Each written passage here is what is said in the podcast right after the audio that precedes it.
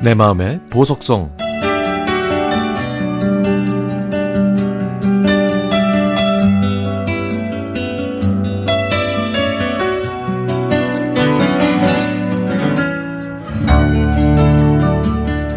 저는 어렸을 때 제주도에서 자랐습니다. 고향은 대전이지만 초등학교 1학년 때 제주도로 전학을 갔는데 아이들이 쓰는 제주도 방언을 한마디도 알아들을 수가 없었습니다.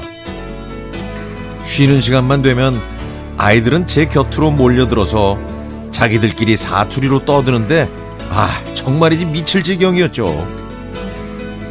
남자애들이 몰려와서 무사공 속속하게 앉아있으면 우리랑 같이 노람시 하고 놀기를 강요했고 남자애들이 썰물처럼 물러가면 그 다음엔 여자애들이 몰려, 몰려와서 질문 공세를 퍼부었습니다.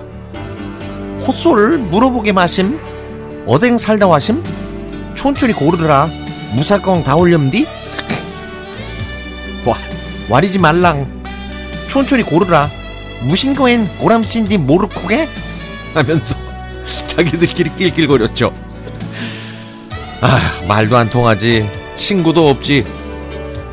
저는 학교가 끝나면 한라산 줄기인 오름과 바다, 계곡으로 놀러 다니는 게 유일한 취미였습니다.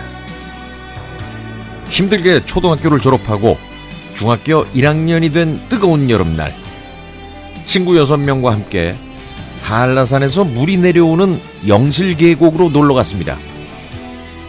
수영복이 없어서 남학생은 계곡 아래쪽, 여학생은 위쪽에 자리 잡고 수영을 했죠. 한참 수영하면서 놀고 있는데 여학생들이 있는 곳에서 사람 살려! 하는 비명 소리가 들렸습니다. 남학생들이 그쪽으로 뛰어갔더니 여학생 한 명이 물에 빠져서 허우적거리고 있었죠. 모두 우왕좌왕하고 있을 때 용감하게 뛰어든 남학생이 있었습니다. 바로 저였습니다. 겨우 헤엄쳐 가서 그 여학생한테 왼팔을 뻗었죠. 제가 왼쪽 팔을 뻗으면 여학생이 잡고 저는 오른팔로 헤엄쳐 나와 어깨를 으쓱거리는 영웅이 되는 것이 저의 시나리오였는데 현실은 전혀 예상치 못한 방향으로 흘러갔습니다. 여학생이 제 팔을 잡았는데 이게 웬일입니까? 여학생이 돌덩이처럼 무거워서 저는 도저히 끌어당길 수가 없었던 거죠.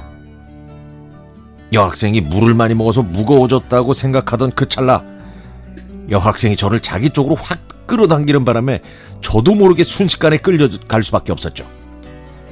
그런데 진짜 문제는 그 다음에 일어났습니다. 1단계로 제 손을 잡고 끌어당겼고 2단계는 저를 안았고 마지막 3단계는 양손으로 제 머리를 누르면서 물속에 처박더군요. 순식간에 벌어진 일이라 도저히 그 힘을 당해낼 재간이 없었습니다. 저는 실컷 물을 먹으면서 발버둥을 쳤지만 죽기 살기로 저를 누르며 자기만 살려는 그 물귀신 같은 여학생의 힘을 이겨낼 수는 없었습니다. 제가 물속으로 서서히 가라앉자 그 여학생도 같이 물속으로 가라앉기 시작했죠. 그 여학생이 다시 코와 입으로 물을 마시기 시작하자 그제서야 제 머리를 누르던 손을 놓았고 그때 겨우 저는 여학생의 손에서 벗어날 수가 있었습니다. 저는 가까스로 헤엄쳐 나와서 정신을 잃었고 정신을 차리고 보니까 제 옆에는 그 여학생이 누워 있었죠. 제가 스타일 구기면서 물속에서 물을 먹고 있는 동안 누군가 튜브를 구해와서 여학생을 구했다고 합니다.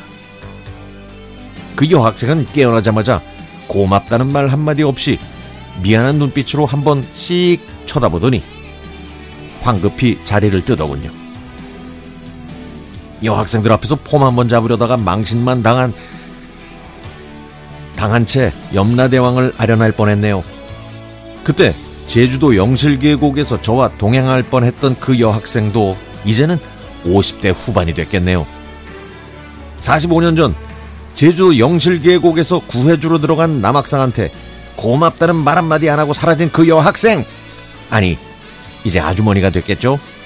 이 방송 들으면 연락 한번 주세요.